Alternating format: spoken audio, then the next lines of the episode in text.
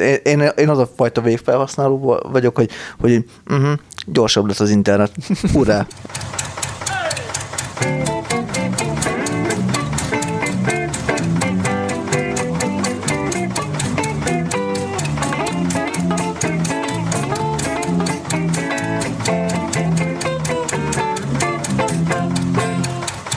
Köszöntünk benneteket, kedves podcast hallgatók, immáron ez a kilencedik adás.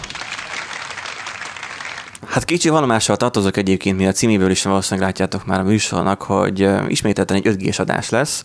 Nem azért beszélünk az öt géről, mert, mert annyira, hát mondjuk lehet, hogy egyébként sok dolog is van mögötte, nem sokára ki fog derülni, mert van egy vendégünk, aki hát el fogja mondani igazából, hogy valójában miről szól az öt gé, és valójában mi, vagy ki áll mögötte. Én múltkor ugye hozzászóltam, vagy hozzáálltam úgy, hogy csak említsük meg, és akkor nyilván lett belőle egy másfél órás adás, és az a lényeg, hogy itt ül velem szemben egy Erik. Hello. A gombot nem felejtem el. Fantasztikus. Tőlem itt van egyébként balra Nándi. Sziasztok. És a vonalnak a túl végén Varsányi Martina. Hello, sziasztok! Szia. Skype-on jelentkezik be hozzánk, reméljük, hogy nagyon jó lesz majd a hangja. No, Martina, te, téged a Geeklány blogról ismerlek, szerintem nagyon-nagyon régóta már követem azt az oldalt, blog pont hu talán, vagy dedikáltan talán egy weboldalat is van. Dedikált uh-huh. WordPress szerverem fut. És aztán Facebookon is meg a Facebookon követni. Uh, én nem is tudom majd, hogyan indult ez az egész. Igazából van egy ilyen elbűvölő része annak, hogy, hogy csaj létére egyébként valaki hogyan látja az i té-t uh, és a technológiát. Ja, ide, de valami nyugodtan egy fájdalmas kiáltás is belerakhatsz. Hát uh, itt uh, olyan, olyan gombok vannak itt előttem a, a, az ilyen effektekből, hogy inkább nem nyúlok hozzá. Egyébként volt egy előadás itt Miskolcon, hogy szokott lenni két három hónaponta, ami ugye ilyen i té beszélgetési adásokat tartnak, és volt is megemlítés egy u iksz-es részéről, hogy a lányok például u iksz-en nagyon jól meglátszódik, hogy máshogy állnak hozzá a dolgokhoz. Viszont téged, Martin, elég sok minden érdekel. Remélem mindenki tudom. Más is elég sok minden érdekel. Um, Na, mind a u iksz-en kívül. Hát a, a u iksz az ilyen nagyon, őszintén szólva nem a, nem, nem a legjobb, nem vagyok benne a legjobb. Um, informatikusként dolgozom most már lassan tizenöt, huszonöt éve, csak összekeverem a számokat.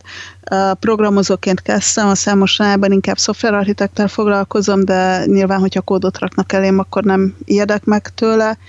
Tizen sok éve élek Németországban, és az idő nagy részében egy, az egyik telekommunikációs cégnek dolgoztam, az elmúlt hét évben pedig a, a mobil kommunikáció vonalon dolgozok. Ez a, a program, amit, amit fejlesztünk, az a core hálózatnak a konfigurációját készíti elő. Kicsit ilyen absztrakt a neve, de, de a lényeg az, hogyha úgy képzeljétek el, hogy a mobilnál látod azt a részt, ami függőleges, tehát az antenna, akkor mi a vízszintes résszel foglalkozunk, tehát azok a kábelek és eszközök, amikkel tulajdonképpen hozzácsatlakozol a akár az internetes, akár a vonalas telefonhálózathoz. Mert jött. Valahol aztán bemegy a telefonközpontban, és összedugják a kábeleket. Há, és, és, és igazából innen jött az egész dolog, hogy Martina is azt hiszem egy posztod el, ami egyébként a Diginek az öt gés leintéséről szólt. Igen, oda posztoltam be nagy büszkén egyébként ezt az adást, hogy na, itt kiveséztük is, akkor lehet hallgatni. Hát egyébként eddig sokan meghallgatták is. Innen egyébként megköszönjük a kedves hallgatóknak azt, hogy, hogy körülbelül egy olyan, olyan ötször annyian hallgattátok meg csak azt az adást egyébként, mint a többit. Úgyhogy lehet, hogy clickbait, lehet, hogy mindenkit érdekel, de lehet, hogy csak a véletlen műve. Hogy, szerintem egy nagyon jó példa, téma ez az egész öt gé, tehát igen, mert mondjuk én az egész mobiltelefoniát az utóbbi években roppant izgalmas témának tartom. És akkor te igazából akkor kapcsolódtál be, amikor még ez az egész még rádiótelefonként nevezték. Nem tudom németül, hogy van, de mondjuk várjál, tizenvalány éve, ha foglalkozol ezzel, Ne, nem, a, a mobillal csak hét éve. A, hát azért csak egy, hét egy, éve. Telefo- egy telekommunikációs cégnél azért még sok minden más is történik, nem csak, nem csak mobil van. Ja, igen, mert hogy nem csak vezeték nélküli, meg rádió dolgok vannak, hanem, hanem kábelen nem, is mennek. Nem csak az, hát ugye az ügyfelek, ügyfeleknek az adatainak a, a kezelése, a háttérben futó processzek, rengeteg dolog van, amit, amit az ember nem is gondolna, és akkor még ott van az, amit belsőleg fejlesztünk, mert mondjuk le akarod jelenteni azt, hogy mikor még szabadságra, orvosnál voltál, és beteg szabin voltál, és a többi, tehát azért ezek mögött vannak. Komputer. Mindent lehet fejleszteni, tehát ez a szép azért egy, egy nagyobb cégben. De neked a kedvenced? Te... Igen, németeknél? Hát a németeknél azért a nagyvállalatoknál tényleg nagyon szeretnek mindent lefejleszteni. Hát nem úgy vannak, mint a, itt egy miskolci német számozású cégnél, ahol Excelben programoznak. Nem akarom ja. megnevezni, mert a végén még ők ja. is ráink rúgják a teket.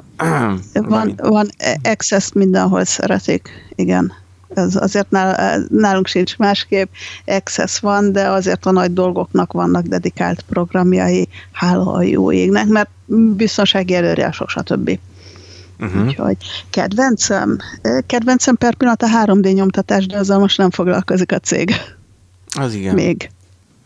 Te magad építetted három dé nyomtatót, vagy tervedben van, vagy, vagy van egy uh, vásárolt igen, három dé nem, nyomtatót? Igen, igen. Az, nem, első, a, az első három dé nyomtatót az, azt magam építettem, nyomtattam vele, és azóta is alkatrészek halmazában áll. Van egy késznyomtatóm, ami működik, és van még egy, még két alkatrésznyi nyomtató, amihez kellene egy kis idő, hogy leüljek és összelegózzam őket. Szóval akkor az elektronika is érdekel. Nekem az volt a bajom egyébként az elektronikával világéletben, hogy, hogy meg kellett venni az alkatrészeket. és utána pedig Én nagyon a... lelkesen vásárolok alkatrészeket. A problémám az nekem is azzal van, hogy össze kell. Nem csak ezzel, hanem hú, ez komplikált. Akarunk egy külön három dé nyomtatós adást? Majd, akkor, majd lehet, hogy majd egyszer nagyon, szer- nagyon szeretek három dé nyomtatóról beszélni, és, és um, le- leginkább az a probléma vele, hogy nagyon könnyen összeduggold a dolgokat, mint a Legót, mondjuk egy olcsó kínaiból, és utána ha jönnek ér- a problémák. Ha értesz hozzá. Azért nyilván, ha értesz Akkor is, hozzá. Ha nem. Tehát ja. összedugni, összetudsz bármit, maximum szikrázik utána. Hát, de de ne... még ha nem is szikrázik, akkor azért igen, annak a fejnek aznak fel kell fűtenie kétszáz, minimum kétszáz fokra, de inkább többre. Abban benne van úgy a csövecske, az úgy megy abba a kontrollerbe, és akkor a párhuzamosok meg merőlegesek, azok párhuzamosok-e és merőlegesek-e, vagy a végtelenben találkoznak. Szóval um, ja, lehet. Ez egy, lehet, ez egy ilyen alternatív hobbi, mint ahogy nekem az okos otthon. Előadást is tartottam már erről meetupon, és itthon meg gyakorlatilag már megőrít. Most már elkezdtem, már abban a fázis vagyok, hogy elkezdtem gondolkozni azon, hogy most már veszek saját, vagy veszek egy, egy kész megoldást, mert a saját megoldás, hát na, olyan, mint a tamagocsi. Hát igazából Benjiről azt kell tudni, hogy most vett karácsonyi égőt, és azt is rákötötte. Igen. De tehát így bejöttünk, és így láttam már itt a forrasztó, forrasztóanyagot, meg így a forrasztón, meg a forrasztópálcát, megkérdeztem, mi történt, aztán már láttam az égőket. Hát mondjuk én csalódott is lettem volna Benjiben, hogyha nincsen rákötve, tehát teljesen egyértelmű. Nem azért a karácsonyi égő, az tökéletes okos otthonhoz, tehát de meg van határozva, vagy este héttől, mit tudom én, amíg le nem fekszel égjen hát, az izzuk, utána meg ne. Úgy van beállítva, vagy úgy van meghatározva például ennek a működése, de elég sok mindennek itt a lakásba, hogy én egy, egyrészt mikor vagyok itthon, mikor van naplemente, és mondjuk naplementétől mondjuk évfélig, és akkor akarom egyébként kapcsolni. És akkor még az egészben még így öntanulás is még régen be volt vonva, hogy képes legyen igazodni is hozzám, és felvenni a szokásaimat. Ennek egyébként az lett az eredménye, hogy ugye ez, ez ugye azért készül, hogy legyen kicsit visszavéve az én lakásomnak az energiafelvétele, hogy kevesebb lámpa égjen, tényleg akkor égjen, amikor kell, ne felejtsem úgy, és hasonlók. Az egésznek az lett a vége, hogy egy olyan gép üzemeltette ezt az egészet, ami végül önmagában evett több mint nyolcezer forintnyi villanyt. Mert az öntanuló rendszer már annyit fogyasztott. Mit, mit, mit raktál rá? Hát milyen egy, egy á em dé processzoros szerver volt igazából. Ami útterként is funkcionált. De azért, oké, okay, öntanuló... Igen, jó hangzik, de, de hülyeség. Okos otthon egy nagyon klassz dolog, de azért az ágyúval nem kell verébre ülni, és, és onnantól kezdve szerintem, de ez a három dé nyomtatás is igaz, hogy veszed fejszennyele, hogyha többe kerül. Hű, de sok ö, ö, szólásmondás ismerek, ha többe kerül a leves, mint a hús. Ö, szóval, hogy, hogy várjá, vannak várjá, dolgok, amikkel... Igen. Ó, oh, köszönöm, köszönöm, köszönöm.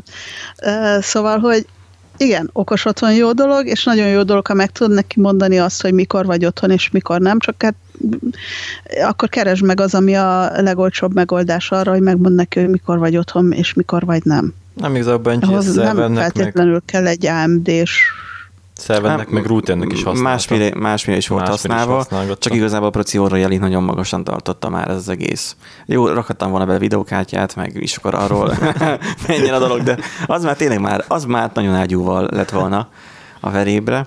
Na, menjünk a öt gé irányába, mert tényleg menjünk. El fogunk egészen menni a másfél órába.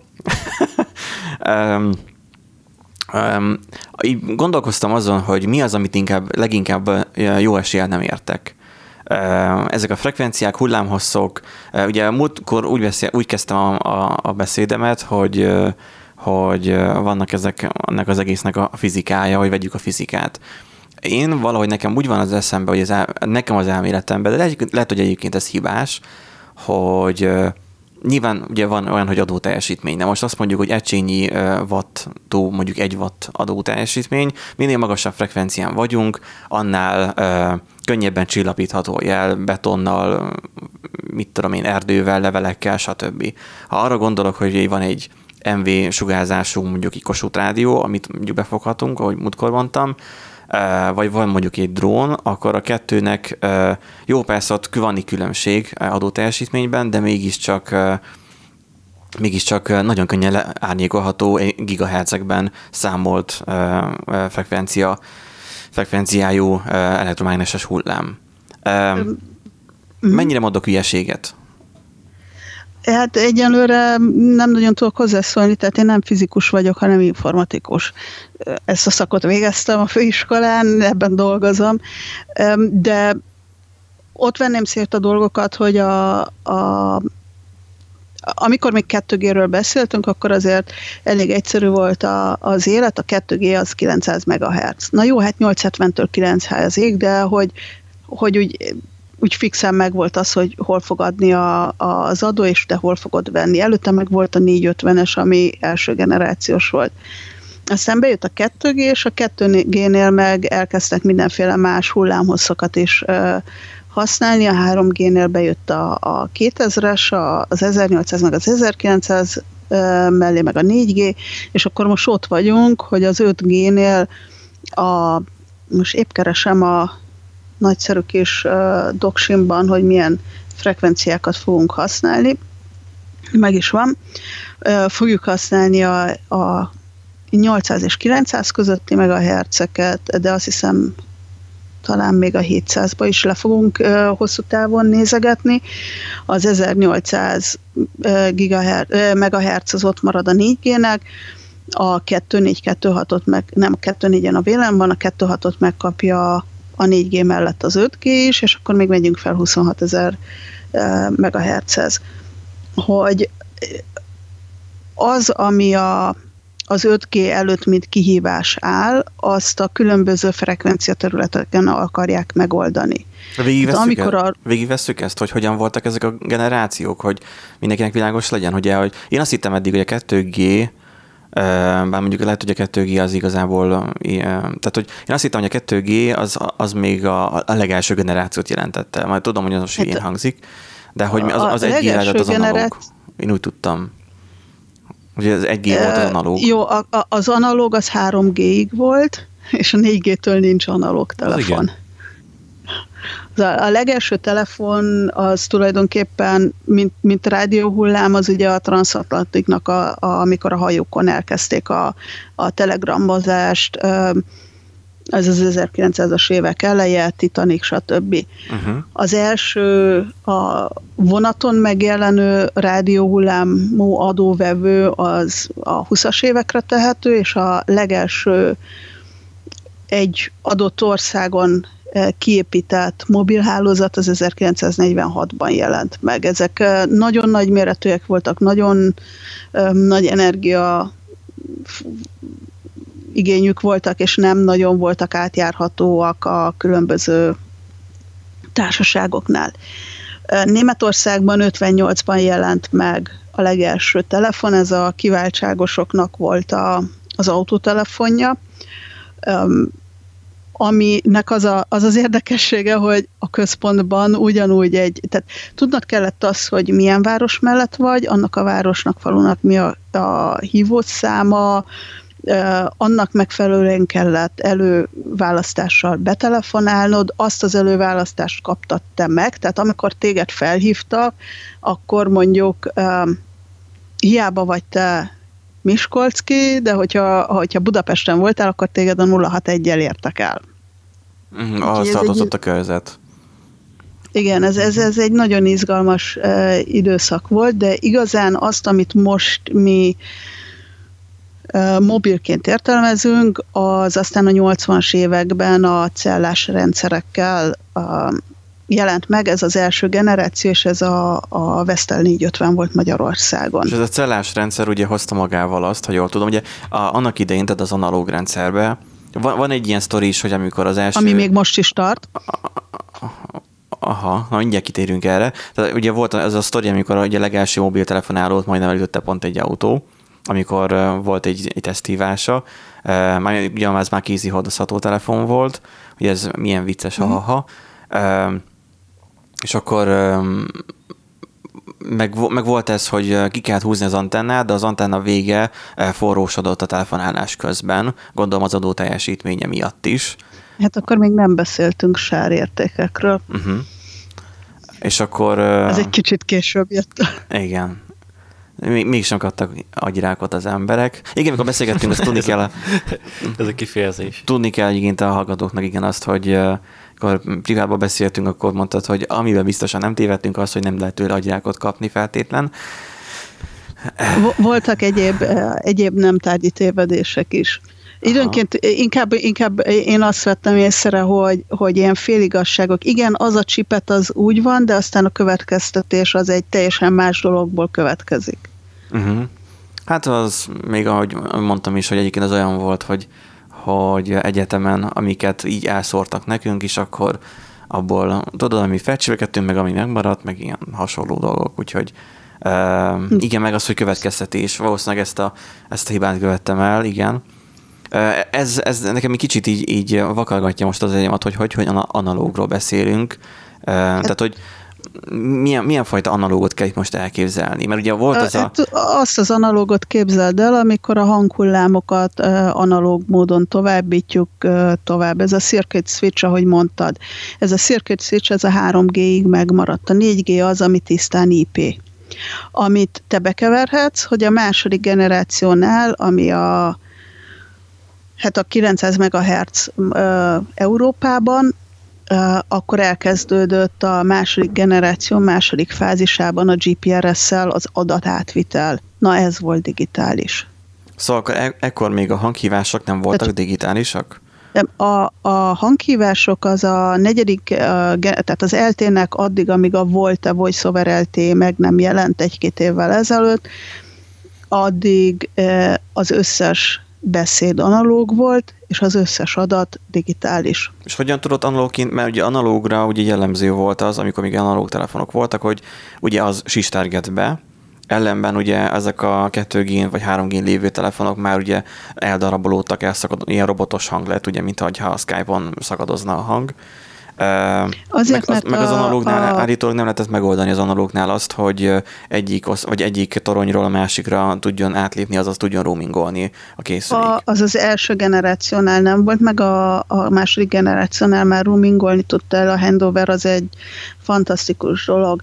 A különbség az abban van, hogy a, a második generációnál az adatforgalom bevezetésével de, ö, elkezdődött a, a titkosítás. Tehát amikor a te telefonod bejelentkezik a, a toronyhoz, akkor így...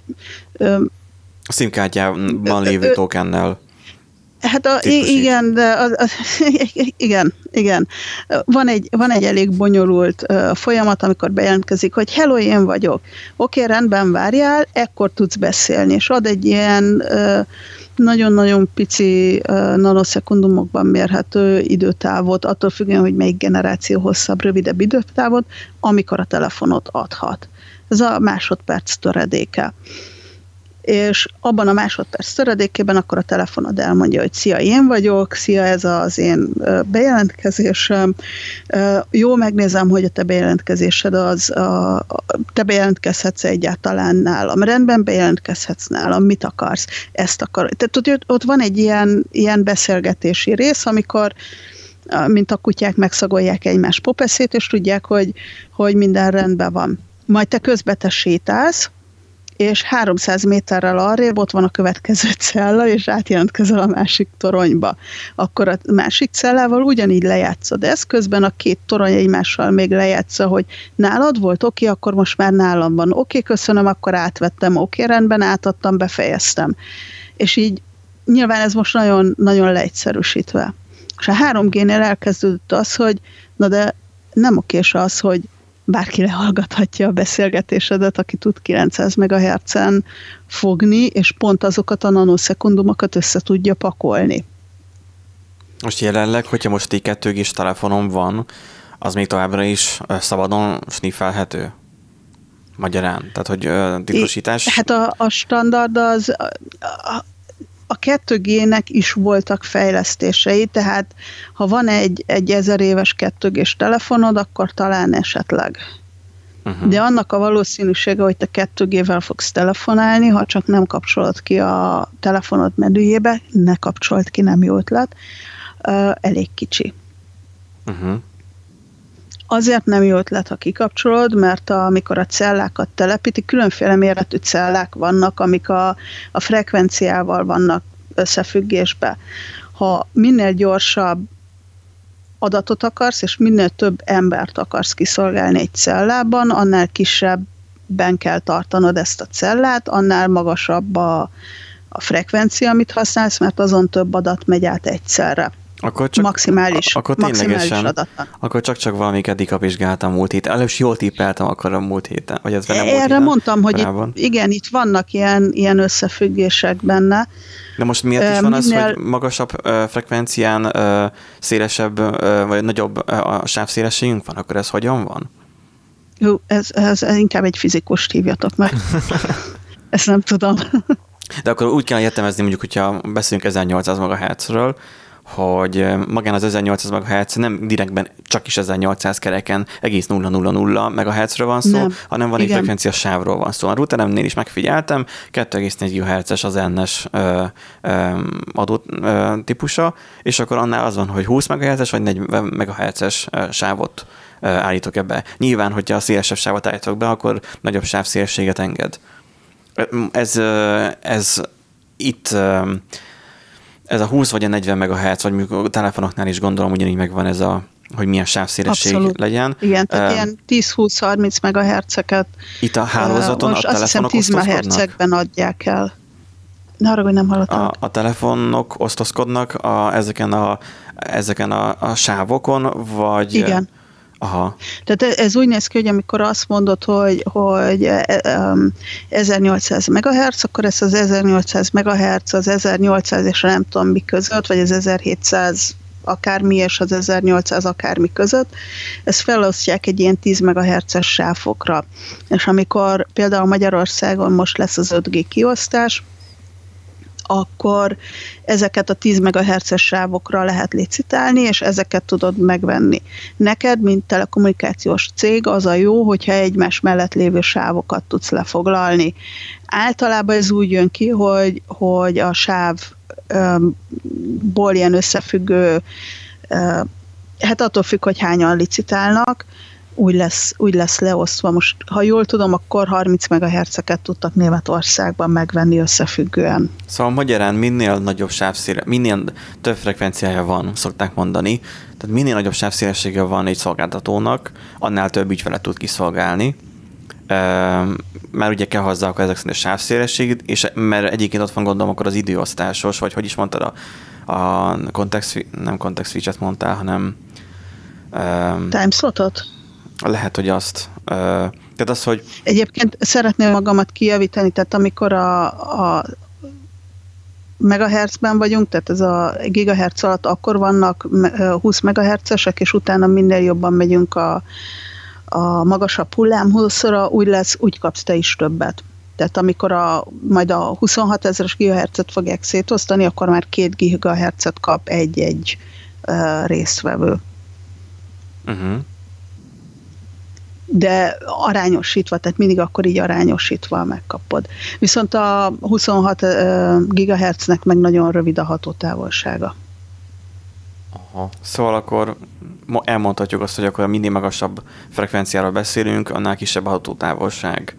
Ezt elmondhatjuk. Minél ö, alacsonyabb a frekvencia, annál nagyobb a, a hatótávolság.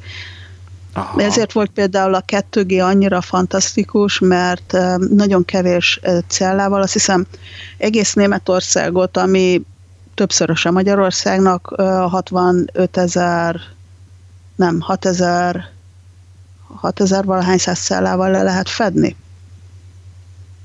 Akkor gondolom, itthon Magyarországon ennek töredéke volt. Akkor csak jól emlékeztem én, én arra, hogy, hogy, hogy a régi időkben, amikor még a monoklómos telefonjaim voltak, és akkor még azt se tudtuk, mi az a kettő G, hogy volt egy telefontorony a közelben, és így, és így kész, és, és így jóformán nem is láttuk őket, annyira nagyon messze volt, mert ilyen falvas környéken hát kilom, sok kilométerre volt tőlünk, és mégis működött. És mostanában pedig az van, hogy, hogy közel, tehát a városban, mondjuk valószínűleg a, a kihasználtság miatt is.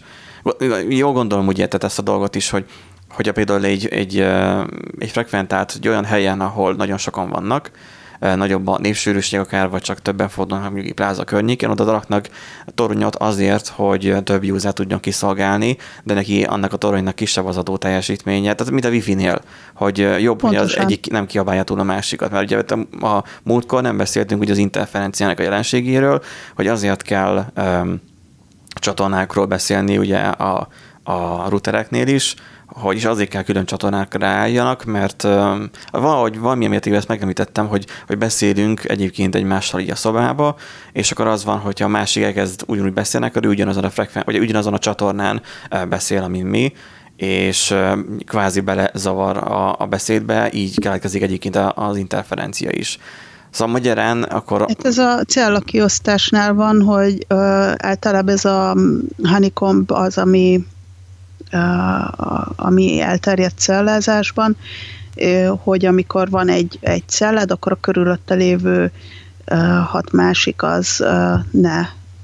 A, a cellahatárokon van ilyen izgalmas jelenség, de igazából te, amit, amit felhasználóként észreveszel, az inkább az, hogy a, a ce, az antennától való távolságod miatt ö, csökken a az adás ereje, és ezért lassabbá válik az interneted.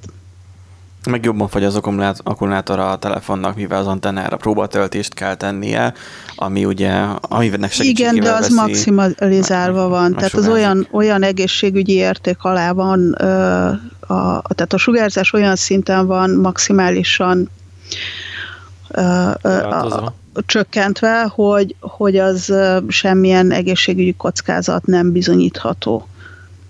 Mondhatjuk azt, hogy nem jár egészségügyi kockázattal, tehát a nulla egész egy tized fokot változtat a, a, azon a területen a bőröd hőmérséklete. Szóval a sugárzás által. Vannak olyanok, amikor az emberek telefonálnak sokat, akkor tapasztalják azt, hogy forrósodik a telefon.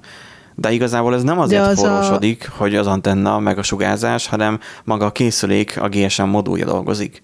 És a, a, a, igen, meg az aksír fogyasztja, meg ilyesmi, és a, a, a lítium elemeknek van egy ilyen, hogyha nagyon sokat használod, akkor, uh-huh. akkor melegszik. Tehát nekem például van egy külső aksim, lítium, nincsen benne semmilyen antenna, nem tud se wifi-t, se ö, telefont, se semmit, és ha egy órán át töltök róla egy telefont, akkor melegszik. Uh-huh. Ennyi. Na és akkor mi újság a, az, a négy G-vel? Most előbb jól értettem, azt mondtad, hogy az öt G-re, nem, akkor nem a négy G-vel mi újság, az öt G-vel mi újság, tehát az öt G-re kiosztott frekvenciák. Tehát azok a, tehát hogy ezek szerint, ha jól értem, az öt G-re is lesznek majd kiosztva frekvenciák. Viszont hallottam olyat, hogy a Vodafone jelenleg Pesten úgy teszteli a hálózatát, hogy vagy talán négy G-be van belecsomagolva, vagy valami ilyesmi. Lehet, hogy egyébként kacsa volt, amit mondtak, vagy amit olvastam, de... Ez nem, nem feltétlenül kacsa. Régi, régi frekvenciákat úgy osztották le, legalábbis Németországban, Magyarországon nem tudom, hogy a a két G-s frekvenciához, tehát a kilencszáz megahertz környékéhez azt mondták, hogy ez csak és kizárólag erre tudod felhasználni. Akkor a, a három G-nél ugyanez volt, és a négy G-nél kezdték azt mondani, hogy jó, figyeljetek, akkor, akkor használhatjátok ezt a sávot telekommunikációra, és nem mondom meg, hogy milyen technológiával. Uh-huh. És innentől kezdve a Voda nyugodtan tud tesztelni úgy az ezernyolcszázas sávban öt G-t, hogy azt ő négy G-re vette meg eredetileg, mert ez nincs benne a frekvencia kiírásba, legalábbis Németországban, és akkor most feltételezem, hogy Magyarországon is hasonló a helyzet.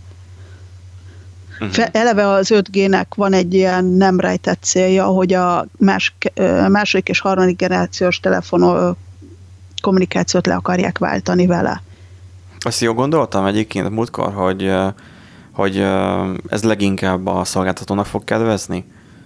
Tehát, hogy több előfizető Nem, igen. Nem, hát a szolgáltatónak egy marha sok pénzt kell beleölnie abba, hogy hálózatot fejlesztem. Hát csak az, hogy hosszú távon neki Úgy, a technológiafejlődés hosszú távon neki is ugyanúgy hasznos le, neki lesz inkább hasznos, mert igazából mi ott tartunk, hogy már száz megabit kijön a telefonon. Igen, négy G-n. De neked ez a száz megabit az antenna közelében jön ki négy G-n. Uh-huh. És az öt G-nek meg az a célja, hogy azért írták bele a két gigabites határt, és azért írták be user experience-be a száz megabitet, mert ott viszont a cél a határokon is szeretnék neked odaadni a száz megabitet. Tehát az öt G úgy, egyébként úgy egy ilyen nagyon, nagyon extrém szabvány, ugyanis olyan dolgokat társít egy szabványban, ami egyszerre nem kell senkinek, és egyszerre szinte lehetetlen megoldani. Tehát ugyanaz az antenna, ami engem ki fog szolgálni, mint telefon felhasználót, a, ugyanannak az antennának attól függően, hogy milyen sávon beszél, és akkor itt lesz érdekes az, hogy miért megyünk huszonhat gigahertzbe, nem mi, hanem ugye a szabvány. Tehát nekem a telefonáláshoz nem kell a huszonhat gigahertz, az nagyon magas, lényegtelen. Nekem például majd az lesz jó, hogy elmegyünk a, a hét-nyolcszázas megahertzbe, még a hatszáz megahertzbe is az u es á-ban. Ami jó messzire el fog hordani? Ami marha messzire el fog hordani, és amikor elmész a Bayerische Urwaldba, ami a Európa egyik őserdője még, abban nem tud se kábelt fektetni, se antennákat építeni, de egy ilyen alacsony uh, sávszélességgel, vagy alacsony uh, megahertzel keresztül tudod lőni, és lesz, ha nem is száz megabited, de lesz, uh, tudsz telefonálni, meg lesz interneted is. Tehát akkor ezért a, mondják az, az öt G-re azt, hogy IoT barát. Talán. Az, az, igen, igen, bár az IoT-t kivették a szabványból, és a narrowband IoT az külön megy. A huszonhatezer gigahertz, ezt még azért vegyük hozzá, az viszont azoknak lesz nagyon fontos, akik iparban szeretnék felhasználni, és most nem az autókról beszélünk, mert az önjáró autó az egy ilyen marketingfogás, hanem mondjuk, amikor Hamburgban um, ott van az a hatalmas uh, na, hogy azt, azt behívják Hafen kikötő, a rengeteg konténerrel. és a konténereken egyrészt vannak csipek, amik narrowband IoT, másrészt vannak az automatizált uh, gépecskék, és nagyon gyorsan akarnak velük kommunikálni. És arra jó lesz majd a magas uh, frekvencia. frekvencia. Azok viszont nagy valószínűséggel zárt hálózatok lesznek. Tehát ahhoz te, mint, mint végfelhasználó nem fogsz uh, hozzászólni. És akkor közben pedig ott van az egész szórás, amivel, amivel le akarják a, ezt a csodálatos slicingot, amit ki, uh, kitaláltak, tehát a dedikált sávszélességeket. Például szolgáltatóknak, amikor uh, nem tudom, Forma egy van, uh, és akkor a Forma egy alatt ott van nem tudom én hány ezer ember, az összes ember akar e, videókat feltölteni YouTube-ra, meg Instagramra, meg, meg akármire, TikTokra, e, de közben viszont a, a, a tévések is akarnak négy ká-ban videót feltölteni. És ezt mind uh-huh. egyszerre ki akarják, meg akarják oldani. Te azt fogod észrevenni, mint, mint Forma egy látogató, hogy nézd, nem akad a netem. Magyarán ő meg azt fogja észrevenni, hogy nem kell hatszázötven szimkártyát beleraknom a kütyübe, hogy fel tudjam azt a négy ká-t lőni a, a Aha. céghez. Magyarán igazából elmondható az, hogy akkor több felhasználót ki tud szolgálni, akkor a hálózat ezek szerint. Igen. Uh-huh. És jobban tudja, dinamikusabban tudja, tud az erőforrásokkal gazdálkodni. Uh-huh. Uh... És akkor még ide jön az is, hogy szeretnél repülőn netezni, meg szeretnél vonatból jó minőségű netet. És akkor elkezdjük kombinálni a dolgokat. Én a pingen gondolkozok most, most így, hogy hogy a magas frekvencia miatt, de igazából kettő egész négy gigahertzen megy eleve a Wi-Fi, ahol mondjuk ilyen tíz-tizenöt millisekundum környékén van a válaszidő. Mm, várjál, a te válaszidőd meg az én válaszidőm, az különbözik. Az én válaszidőm az az antennával való kommunikációt jelenti. És akkor nem beszélgettünk a mögötte lévő hardware-ről, amivel elmegy mondjuk egy random szerverhez. Arról tudunk beszélni, hogy a négy gén jelenleg most a válaszidő miért olyan magas, ha mondjuk tudjuk magasnak mondani a harminc-harmincöt millisekundumot? Mert az egy teljesen jó válaszidő arra, hogy beszélni tudjunk, és ne legyen kellemetlen.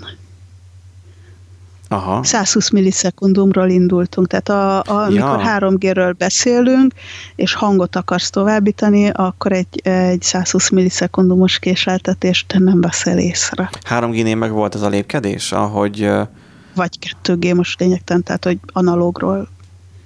Tehát, hogy a három génél, vagy a, a, meg volt ez a lépkedés, a kettő gén volt, és akkor ő felépett három gére, majd visszale. Tehát miért, én arra lennék kíváncsi, hogy miért volt... Lefelé lépkedsz, felfelé nem, és ez a négy génél is ott van. Kivéve, hogyha voice over el té é-n mész. Uh-huh. Hogy vajon mi, miért van uh, ez, ez a hosszabb válaszidő? Uh, Tehát a négy génél, bocsánat, a négy génél í pén keresztül le tudsz menni, mert ugye a, a packet uh, az ugyanaz, de a voice-ba nem tudsz lemenni négy géről, és három gé meg mind a kettőt tudja mászkálni. Uh-huh. Lefele. Uh-huh. Jó. Uh, három, hogy miért van? három gé vagy négy gén miért, uh, miért nagyobb a pingem, mint az öt gén? Mert elvileg az öt gé ezt is fogja hozni, talán, hogy a pingem alacsonyabb lesz. Azért, mert a, a, igen, de ez megint csak a robotikának lényeges. Az egy millisekundumos ping az nem neked érdekes. Tehát neked az antennával való kommunikáció dedikált hálózaton gyorsabb lesz huszonhat gigahertzen. A frekvencia miatt? A frekvencia miatt is. Uh-huh. Mert igazából én annak idején én próbáltam, amikor így költöztem, próbáltam azt, hogy akkor hm, míg nem kötik be a digit, akkor netezek mobilneten, mert uh, korlátlan...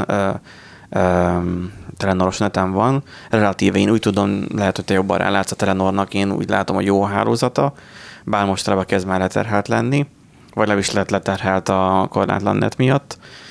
E, és akkor éreztem azt, hogy nem pattog annyira gyorsan, tehát hogy nem reagál, tehát hogy a, a reakcióidője az, hogy tudod, hogy kattintasz egy oldalon, és akkor a, tehát így lassabban uh, töltődik be az oldal, pedig egyiken a speed testet csinálsz, akkor ugyanúgy megvan egy, egy, egy jó, elfogadható magas uh, sebesség, így most így városba. Ez azért több mindentől függ. Tehát van egy antennád, amire rácsatlakozol, te, meg mondjuk pár száz másik ember, és ennek az antennának van egy maximális kapacitása, uh-huh. mint adás. És ezt a maximális kapacitást, ezt felosztja az éppen jelenlévők között, és eldönti, hogy dinamikusan te az egy másodpercből mennyi időt kapsz. Ha bárki más közben még további kéréseket intéz, akkor ezt megpróbálja úgy leosztani, hogy, hogy mindenki jól lakjon. És ezt, ezt hívják csomagkapcsolatot átvitelnek.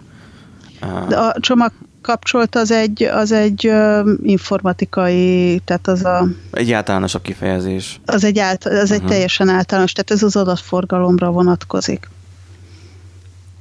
Akár ha, ha beszédről beszélünk, VoLTE-ről, Voice over el té é-ről, akkor is az például csomagkapcsoltan fog érkezni, és az antennánál sorba fogja rakni, és ebben az esetben viszont a, a hangnak prioritással kell zajlania, hogy ne legyen packet drop. Nagyon kellemetlen lenne, hogyha a beszélgetés ígyből kimaradnának részletek. Bizonyos dolgokat át tudsz hidalni a füleddel, mert az agyad sokkal jobb, mint, mint bármilyen más adatfeldolgozó cucc, de, de azért kellemetlen lenne.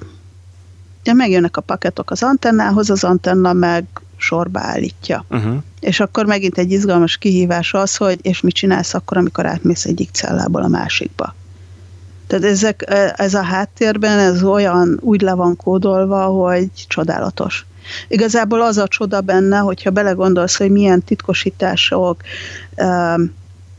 minden hívásnak külön kulcsa van, amit akkor on the fly ebben a százhúsz millisekundumban, aztán majd ugye az öt G felé megyünk az egy millisekundum irányába, kódolnak, lekódolnak, át, bekódolnak, kikódolnak, Hogy, hogy a frászkarikába képes az antenna párhuzamosan ennyi beszélgetéssel ugyanezt eljátszani, illetve az a kis kütyű a zsebedben még, még a két G-s korszakban is ezt azért megvalósítani. De ennek ellenére tudnak majd bennünket majd lehallgatni, ha kell, ugye? Természetesen a gondolataidat is el fogják in, olvasni. És innen is üdvözöljük a en es á hallgatóit.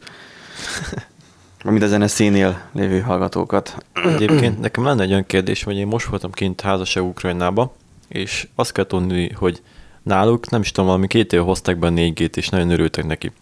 Na most nagybácsikám most akar telefont venni, de ő nagyon-nagyon ki- kijelentette ezt, hogy neki el té é kell, mert a sima az nem működik, hogy valami ilyesmi volt.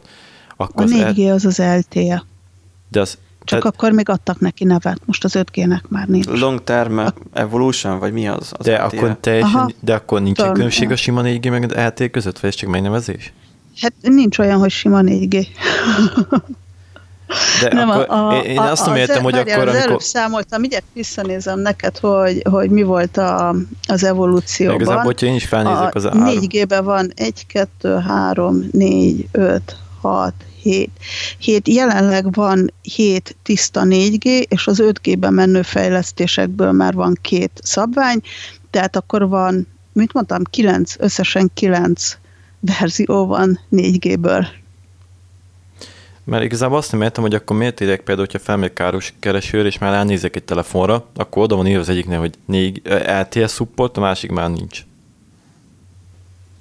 Tehát mindjárt meg is hát, lehet, hogy négy G-s a telefon. Hát én, én feltételeztem azt, hogy valószínűleg olyan frekvenciát tud a telefon, amit egyébként az adott területen nem használnak négy G el té é forgalmazására. Ez, ez lehet, nem hinném, hogy a frekvenciával függ össze, mert azért a Kínában, amikor összerakják a telefonodat, akkor már mindent beleraknak, ami szükséges, hogy Amerikától kezdve Japánig bárhol használd. Csak azt licenszelni is kell, gondolom. Hát a, a, az antennákat nem. Tehát amikor itt van írva például, Meg... elnézést, vagy Igen, mondjad, hogy... mondjad vagy, hogy itt van írva, hogy el té é támogatás, akkor ez igazából azt jelenti, hogy négy G támogat?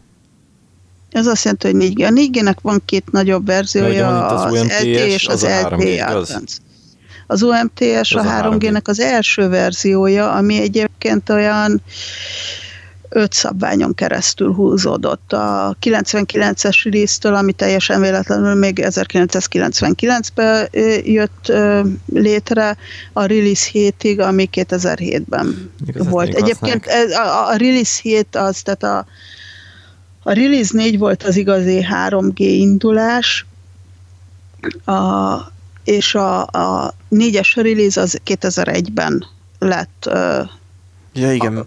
szabványosítva. Tehát, hogy nincs feltétlenül a számozásban, a régi számozásban van ilyen, ilyen, hogy hívják, az újak viszont csak egyszerűen megy az egyik a másik után, és négyessel kezdték meg el. Voltak ilyen, ilyen hibbantságok, a kettő és fél G, meg a három és fél G. Mert ugye volt ez a, most is van, G P R S, de ez azért meg van, az mert... G P R S, és akkor az volt a, a G P R S után Edge. Edge volt, és utána megjött a három G, és akkor a három G után a három és fél G, aminek nem tudom már, hogy voltak ilyen... A há es dé, há es dé pé á talán, aha. há es pé á. Vagy csak, aha. És aztán jött a négy G, és akkor lesz nekünk négy és fél G, vagy? Az a, az, az el té é Advanced, igen, van. Tényleg van négy és fél G. Néha beválasztott írja a telóm. De ez aha. azért van, mert az egész evolúció az úgy történt, hogy kilencvenben meghozták a kettő G-t adat nélkül. kilencvennégyben csináltak rajta egy fejlesztés adat nélkül.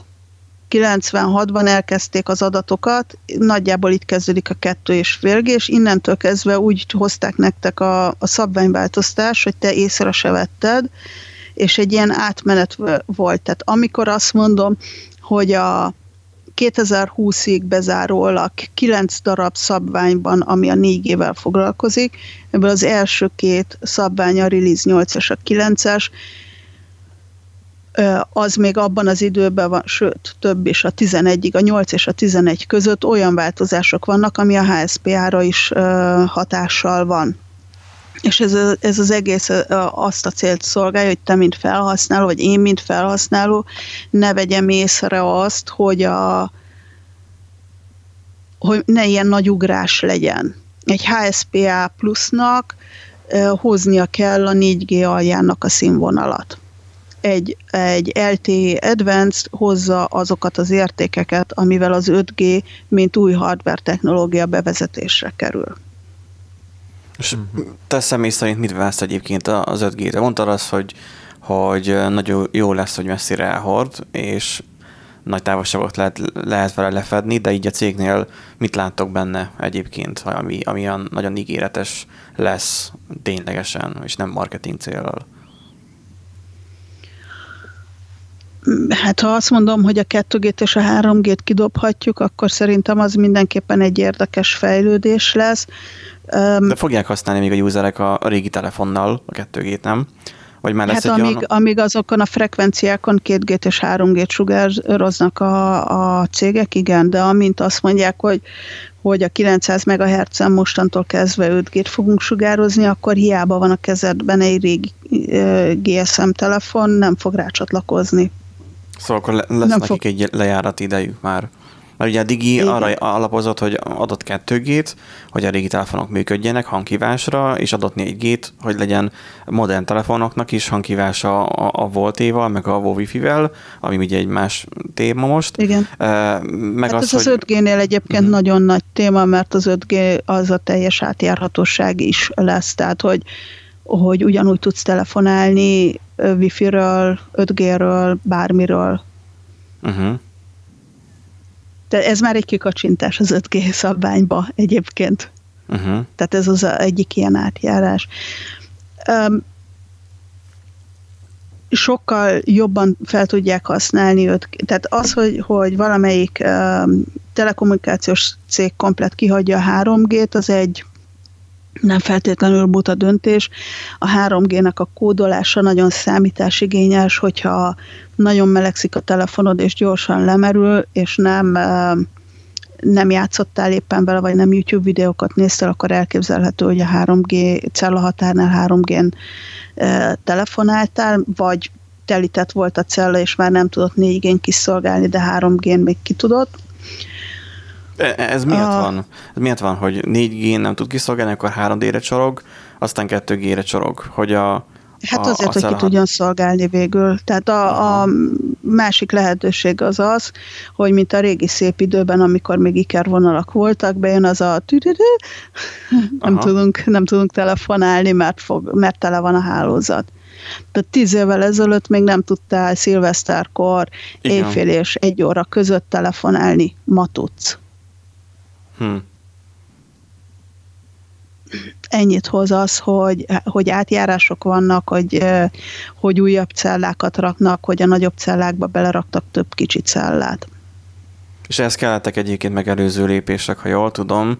Annak idején, amikor az analóg tévézést uh, kivezették, amikor átálltunk tunk, így Magyarországon, gyakorlatilag az utolsók mm-hmm. között uh, analógról digitális uh, sugárzásra, gyakorlatilag az, hogy uh, hát mondhatjuk azt most, hogy körülbelül olyan, tehát u dé pé-szerű, tehát egy ilyen öm, olyan, tehát olyan broadcast rendszeren küldik, digitálisan küldik a, az adásokat öm, tévékészülékre, hogy ez már valószínűleg kisebb, kisebb frekvencia tartományt használ, feltételezem, de a lényeg az, hogy igen nagy frekvencia tartományt használt az analóg három darab csatorna, az országos lefedettségi ö, országos csatorna, és hogy azt a frekvenciát ugye azt megszüntették, az analógtól elvették, és talán ott is történt egy átszervezés, hogy akkor most azt már mobilra fogjuk most már használni? Még, még nem, de lesz. Tehát már a már ezek a frekvenciatartományok a nem is tudom, a vé er cé tizenkilencben, tehát ami most volt,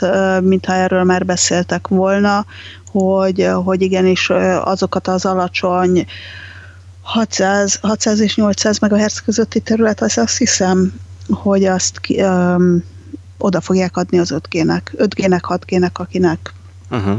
Mert szoktak arról is panaszkodni, hogy milyen jó lenne, hogyha az analóg rádiózás is megszűnne, és átmenne digitálisra, és azt is lehetne, de hogy így belegondolok, hogy maga a, a rádi, rádió, az, az azt hiszem nyolcvannyolctól százharminc megahertzig van így alokálva, az nem valószínű, hogy fogjuk tudni erre használni. Tehát az lehet, hogy más valamire, vagy ez csak egy ötlet okoskodó emberektől? Hogy analóg rádió frekvenciasávját is esetleg öm, okosítsuk? Hát abban nem vagyok biztos, hogy, hogy annyira alacsony sávokba belefog. Vannak olyan északi országok, már meg nem mondom még, de lehet, hogy egyébként Németországban is így van, nem tudom, hogy szoktál-e rádiót hallgatni, hogy már kivezették az analóg rádióadásokat, és, és már csak igen. digitális van. Lehet, hogy egyébként a több műsor miatt, nem tudom, Uh, lehet, hogy a jelenlegi uh, uh, közéleti hát helyzetünk is olyan. Gondolj bele, hogyha ha minden csatornának adsz, uh, adsz uh, sávszélességet, akkor az, az hány csatornát jelent. Így viszont ott vagyunk, hogy figyelj, itt az internet, interneten átmegy, nem tudom én, mondjuk egy gigabit, és rajta van az összes csatorna. Uh-huh. Nem most az egy gigabitnél hasamra ütöttem, de ha majd a az öt G-nél ugye tervben van, hogy a dé vé bé té-nek uh, csökkentik a sávszélességét, uh, átveszi a, az öt G, és ebben a sávszélességben például a műsorszórásnak egy részét is átvenni digitálisan, mert technológiailag fejlettebb lenne az öt G-vel történő műsorszórás. Meg hat, hát, hatékonyabb. Uh-huh. Igen. A Digi is érdekes az... módon így oldja meg, hogy optikán uh, tehát, hogy jelenleg én nálam is, meg nagyon sok helyen is, most már egy hetvenkettő szál optikát húz be, de abból csak egyik szálat használja fel, és arra használja, hogy ugye a telefon az egy dolog, de hogy a tévé adást tudja rajta broadcastolni, és közben pedig egyébként internetezni is tudsz. Mindezt egy, mm. egy szál optikán képes megoldani. Ott nem tudom, szerintem nem teszi i pére talán, nem tudom, hogy erről tudsz esetleg véletlenül valamit. Nem ismerem a Diginek a technikai dolgait. Nálatok nincsen ilyen, ö, ö, már ugye hanyatló nyugaton, ahogy ugye szokás mondani, ott azért vannak előre i- i- ilyenfajta fejlődések, hogy... De valamikor az egyik telekommunikációs cég az, az a tévét is sugároz, de hát ez, ez várjál, ez van Magyarországon is, a, például a Telekom is ad i pén keresztül. Igen, tévét. ezt, ezt i pé té vé-nek hívják. Igen. És nem is, nem is működik rendesen. Mert hogy ott gyakorlatilag az, tehát, hogy í pé vonalon használják a tévét, magyarán minél többen nézik, ha jól értelmezem, minél többen nézik az, néznek különböző csatornákat, annál terheltebb lesz a hálózat.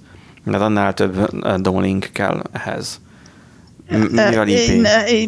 Nem, igen. A, a kapsz te, amikor azt mondod, hogy te szeretnél száz megabit internetet, akkor ugye azt mondják, hogy kapsz tíz megabitet biztosra, és akkor ez a tíz megabit ez fixen dedikáltan a tied. Uh-huh. Van egy kábelkötet, kábelkötetnek van nem tudom én hány gigabit, uh, uh, amit át tud vinni adatforgalomban, ebből tíz megabit garantáltan a tiéd, és hogyha többiek éppen nem néznek, akkor az a tíz megabit felmehet százig.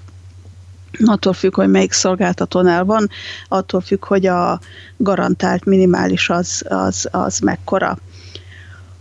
A, az í pé té vénél pedig a tévének van külön dedikált sávszélessége. Csak hogy így, hogy tehát hallom, elvileg... néha abból is kifagynak. Létezik ilyen? Elképzelhető. Elképzelhető. Hát ez majd az öt G ö, olyan megoldást kínál, hogy az öt G tulajdonképpen újra feltalálja a proxizást. Uh-huh. Um. És az antenna közeli helyekre rak neked proxit. Tehát simán elképzelhető az, hogy amikor í pé té vét nézel, és mondjuk mindenki a, a Voice-ot nézi, van, van gondolom olyan, hogy Voice, vagy Megasztár, ha van még, vagy valami. Tehát mindegy tévécsatornát, uh, igen. Igen, tehát uh, mindenki ugyanazt az adást nézi, akkor nem megy vissza a backbone-ig a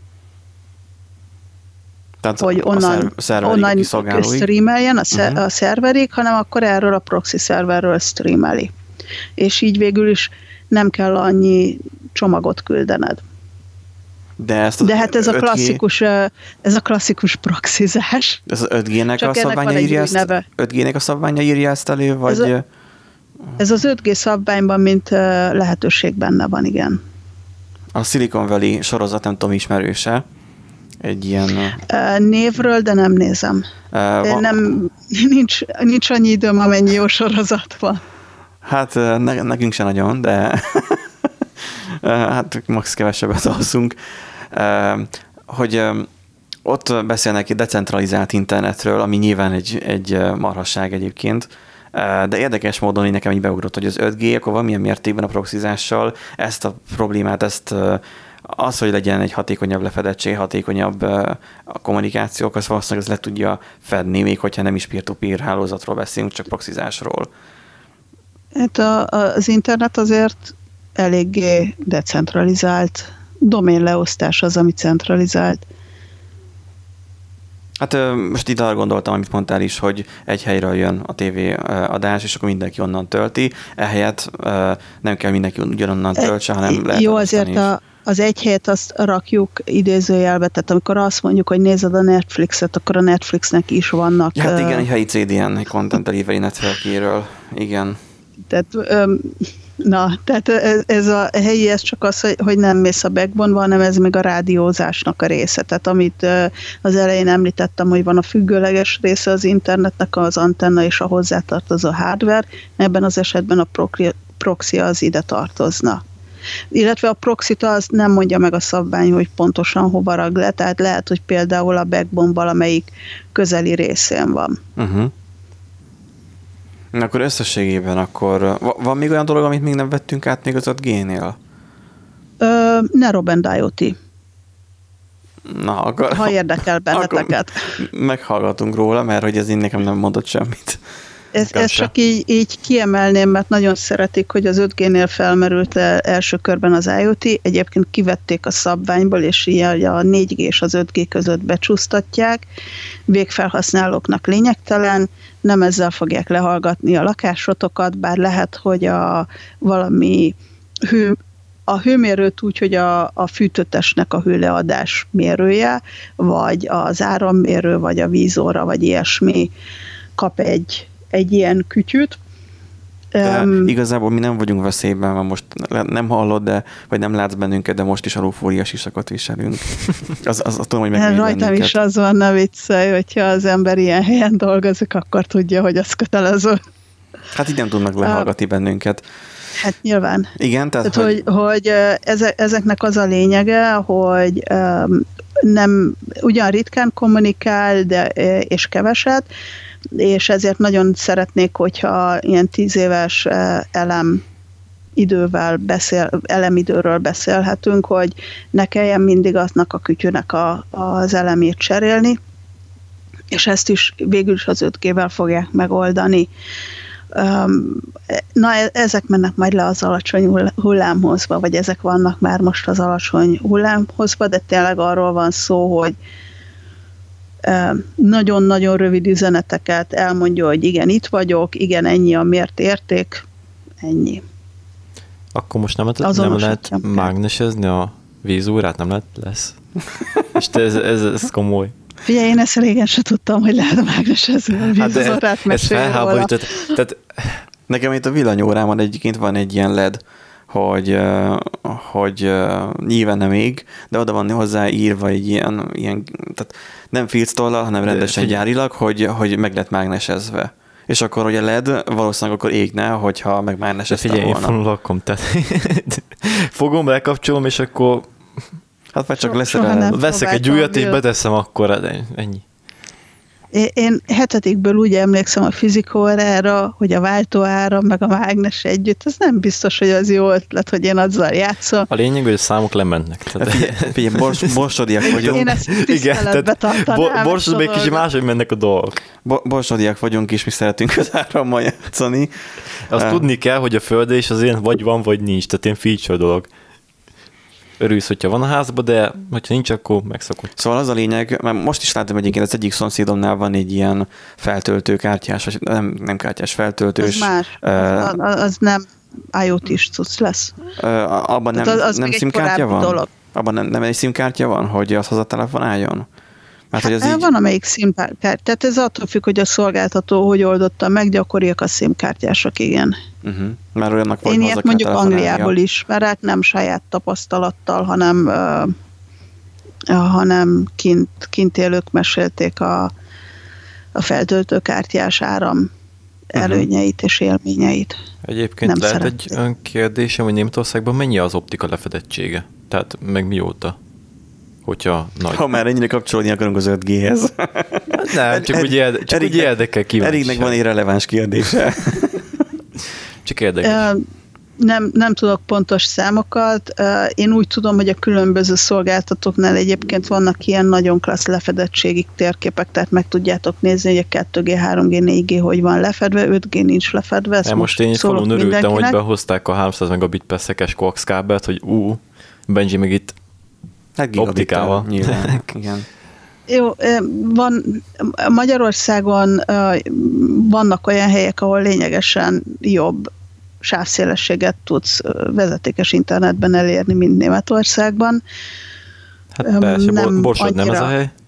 Magyarország egyébként egy, egy elég jó helyen áll. Egy kicsit nagyobb országról beszélünk, ahol uh-huh. nincs, tehát hogy, hogy ugye ahol a kisebb a népsűrűség, oda több kávát kell elvinni, mert mindenhol valakinek, pár embernek kell valamit csúrantani, cseppenteni, és az nagyon drága. Úgyhogy most az optika kiépítése az jelenleg is zajlik, és most azt mondta a, a helyi hivatal, hogy, hogy indulhatnak ilyen kis városi cégek is, és akkor megvan az a határ, akkor nekik kell teljesíteni a különféle telekommunikációról szóló törvénynek a, a szabályait, úgyhogy most egy elég nagy boom indult el a, az optika kiépítésében, jó, mert most mindenki persze. Tehát to- továbbra ez is még van. Nem jelenti azt, hogy nem elindult a kiépítés, várjál, ez még nem jelent. Jó, nem persze, csak azért Hungaró-Magyarországban azért nem adnak ilyen lehetőséget kis cégeknek. Hát Hungaró-Magyarországon a jó lehetőségek, én úgy tudom, Budapesten vannak a két gigabittel, de arról én is csak álmodok. Ne, nem úgy ért, hanem az, így. Az egy nagyon távoli ilyen... vágyálom nekem. Hát aztán Nándinak is kettő gigabites telekomos netje van. Mindig az arra rádörgölöm, hogy ez nem kettő gigabit, hanem csak kétszer egy. Hát igen, de hát a garantált az nyilván az nem annyi. Tehát ez... Hát a garantál meg gondolom ott van valahol ötven vagy száz. Hát ilyen azt hiszem talán ötszáz garantál, de... Az nem semmi. Azért az már egy jó garancia. De hát nekem... ugye mire garantálják? Tehát így igazából a saját szerverükkel. Tehát a... a saját szerverükig hát más nem tudnak garantálni. Igen. Hát nekem papíron háromszáz megabit, gyakorlatilag húsz megabit. Igen. Jó esetben. És, de még mindig jobb, és, mint amikor régen húsz gigabyte per szekkel töltöttem. És gyakorlatilag örülj annak, hogy egyáltalán működik. Igen. Igazából. Örülünk mi is annak, hogy van ez a fejlesztés. Ha jól értem a szavaidat, akkor nem fogja kiváltani a vezetékelést az öt G, de nem fognak a madarak sem lehúlni az égről azért, mert, nem, mert nem, szíjjel vannak sugározva. A madarakat egyébként megmérgezték, csak ezt senki nem akarja. Hiába volt ott a adott kémjelet, és hogy megmérgezték a holland madarakat. Máshol nem, tehát csak a holland madarak ennyire érzékenyek az öt G-re, Den Haagban, más madarak nem. Tudtam én, tudtam én. Igen. Ja. Úgyhogy... Én, ez, ez egy nagyon hosszú távú terv arra, tehát eleve kell azért az öt G antennák között, és ezt említették a műsor, említettétek a műsorban, hogy kell az öt G antennák között is kábel. Amit ez ki tud váltani az az, hogy az öt G antennától hozzád ne húzzák be a kábelt. Akár föld felett, akár föld alatt. Igen, azért rádiótelefon, meg mobiltelefon, mert nem kell beledugni a vezetéket, miközben netezünk. Hm. Tehát ez, ezért van az, hogy a Digi igazából, mert mindig azon hüppöknek a Facebookon, hogy például a Diginek rossz a lefedettsége, hát azért rossz a lefedettsége, hogy jelenleg olyan helyeket tud lefedni, ahol neki is van kivúzva az optikája. Mert ő I P, legalábbis az optikai szálon húzza át a, a kettő. Hát, az az is meg egy ilyen, azért ez nem egy, egy tehát hogyha az ember végignézi azt, hogy, hogy hogy mi minden van abban, hogy te beszélni tudjál, hogy ott van az antenna, akkor az antenna egy dolog, akkor az alatt még van egy kütyű, abból a kütyűből elmegy egy másik kütyűből, amit U P F-nek hívnak, akkor a kettő kommunikál egy A M F nevű dologgal, van ott egy S M F, egy P C F, egy A F, egy N S S F, egy A U S F, meg egy U D M. És akkor még nem jutott el az adatod a ténylegesen, hanem ez csak az a hardware mennyiség, amihoz kell, hogy téged megmondják azt, hogy te netezhetsz a te kütyüddel, hova számlázzák le, milyen jogosultságaid vannak, milyen slicingot adhatnak neked, és a többi, és a többi.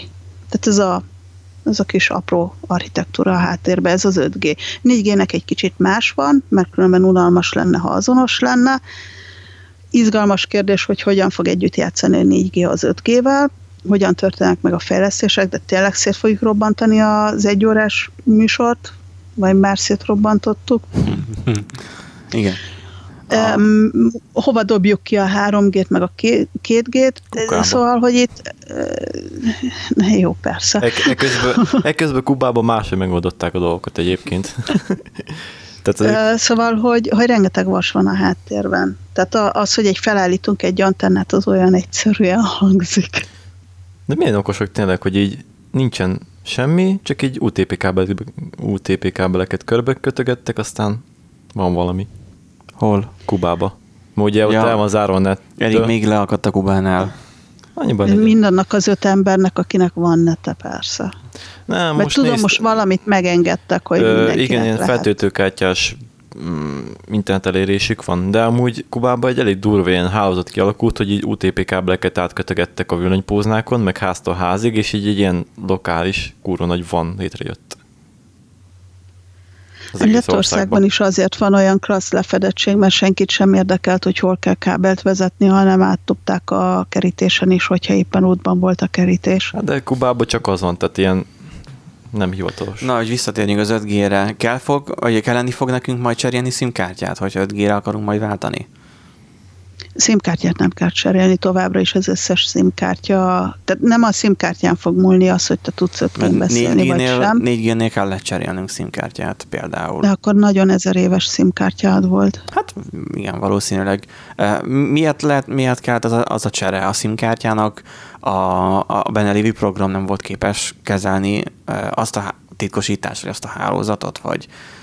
Mm, nagyjából, mondjuk lehet, hogy ez már túl specifikus kérdés. Na, én azon gondolkodom, hogy az öt G-hez meg fog változni a titkosítási kulcs, de lefelé kompatibilis. Elképzelhető, hogy túl rövid volt a, a titkosítási kulcs, amit használtak, de nekem nem kellett, tehát a, elég régóta ugyanaz a szimkártyám van, és így nem emlékszem arra, hogy mikor kellett szimkártyát cserélnem utoljára. Uh-huh. Na, akkor lényegében sumázva, nem nagy varázslat az öt G, de közben meg mégis nagy. Hát ezt így, így igen, így nyugodtan az egész uh, mobilvilágról elmondhatjuk, hogy olyan egyszerű felhívni valakit, közben meg egy magic van a háttérben. Nem fogja különösebben nem, megváltoztatni az életünket, de közben meg mégis, mert mégis át fogja alakítani. Hát, valamilyen mértékben átalakul majd a, a, a használati szokás a felhasználóknál. Nyilván többen fogják, nyilván sok mindenre fogják használni az öt G hálózatot.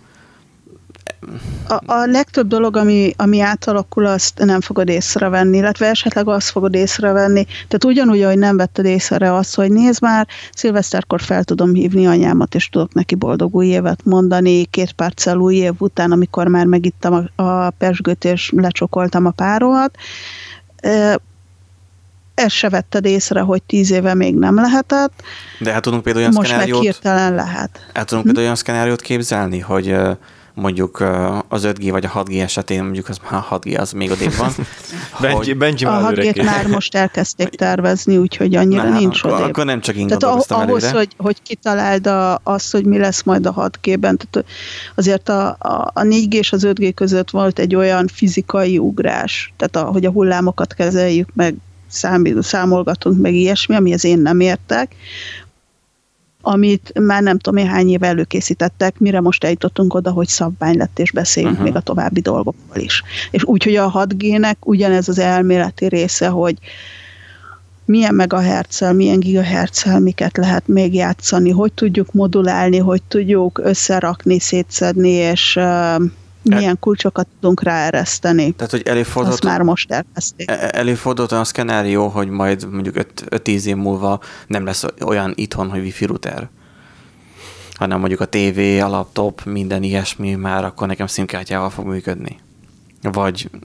Igen, elvileg elképzelhető, gyakorlatilag igen, felszoktak rajzolni ilyeneket marketingre, hogy neked e-simed van a tévédben, jelenleg egy e-sim többe kerül, mint egy hagyományos sim, uh-huh. és a csatlakozója hozzá, tehát még gyártási problémák vannak. Mert mi mindig ott tartunk, hogy I P V négy-jel már ki vagyunk fogyva, a hatos az meg gyakorlatilag I P V hatot gyakorlatilag nem tudunk még mindig használni. Nem, nem tudunk használni, mert tudunk használni, csak senki nem használja.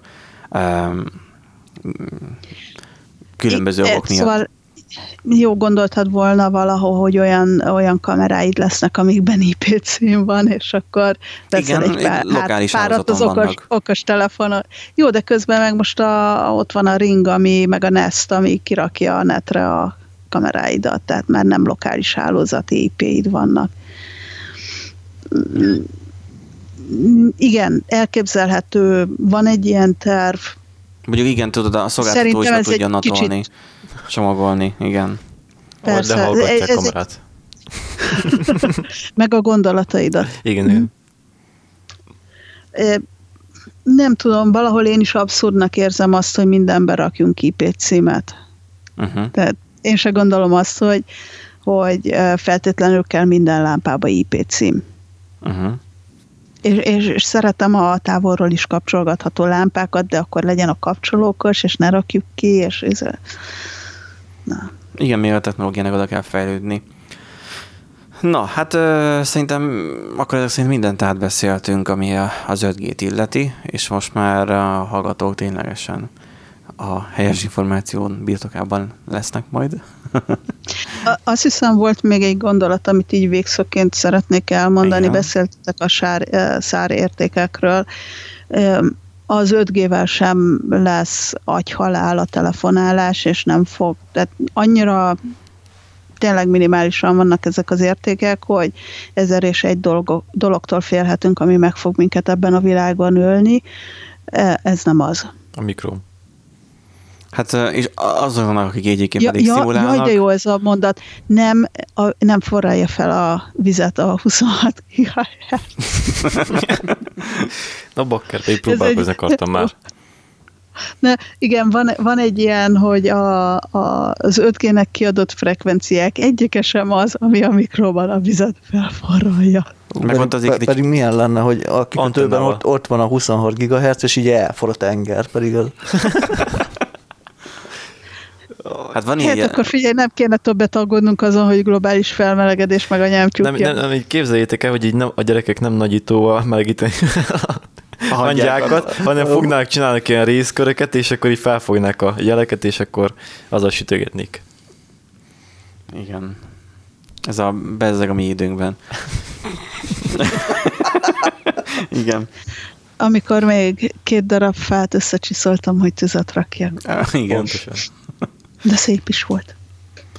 Na, köszönjük szépen a felvilágosítást. Kedves hallgatók, Varsányi Martinát hallottátok a Geeklány blogról. Köszönöm Kö- szépen a meghívást. Kövessétek be a Facebook oldalát, és már egyébként elég jó cuccokról ír, és, és egy érdekes személyiség, úgyhogy köszönöm. Érdemes olvasni a posztjait. Mi elköszönünk mára, most sem lett egyébként meg az egy órán belüli adásidő, de nem baj. Már hozzászoktunk. Ez, hozzászoktunk. ez nekünk hagyomány, de minden, Bocsánat. minden perc igazából. Bocsánat, az egész az én hibám volt. Képzeljétek el, mit csinálnánk a szabványokat. Igen, ne, nem félne el hétszázhúsz vagy harminc kilométert. Nem, mi is egyébként uh, ilyen sávokban gondolkodunk, tehát ilyen negyven perc igen, és igen, egy igen, óra húsz perc. Tehát, hogy igen, az en em há folyamatosan megbüntetne bennünket. De még hagyjál, de akkor már egy kicsit úgy aprítanánk a dolgokat. Igen. Tehát mikrót játszanánk. Na, kedves hallgatók, akkor Varsányi Martinát hallottátok, és köszönjük akkor, a, a, a, az, az, hogy elfogadtad a, az interjút, vagy a meghívást a, a beszélgetésre. És akkor további... Köszönöm szépen, hogy meghívtatok, és lehetőséget adtatok arra, hogy elmeséljek erről az öt G-ről, ami most éppen nagyon, nagyon lelkesen érdekel, és, és, és olyan hát izgalmas témának tűnik. Aztán majd valószínűleg majd keresni fogunk, majd még lehet még más dolgokkal is majd a jövőben, hogyha van hozzá kedved esetleg egy jó a három dé nyomtatóról. három dé nyomtatóról. Fiúk, a három dé nyomtatóval már most megvettetek, bármikor jövök. Na, elköszönünk, mert már fogynak a megabájtjaink. A tévés a tévés ránk szólt, hogy mindjárt kikapcsol. Meg a herceink. Na, Varsányi Martinát hallottátok a, a telefonban. Köszönjük szépen, és kedves hallgatók, nektek további... Ja, igen. Ez fontos. Ez kellett. Igen, és uh, további kellemes hetet kívánunk nektek, és uh, jövő héten találkozunk. Sziasztok! Bye-bye! Sziasztok! Sziasztok!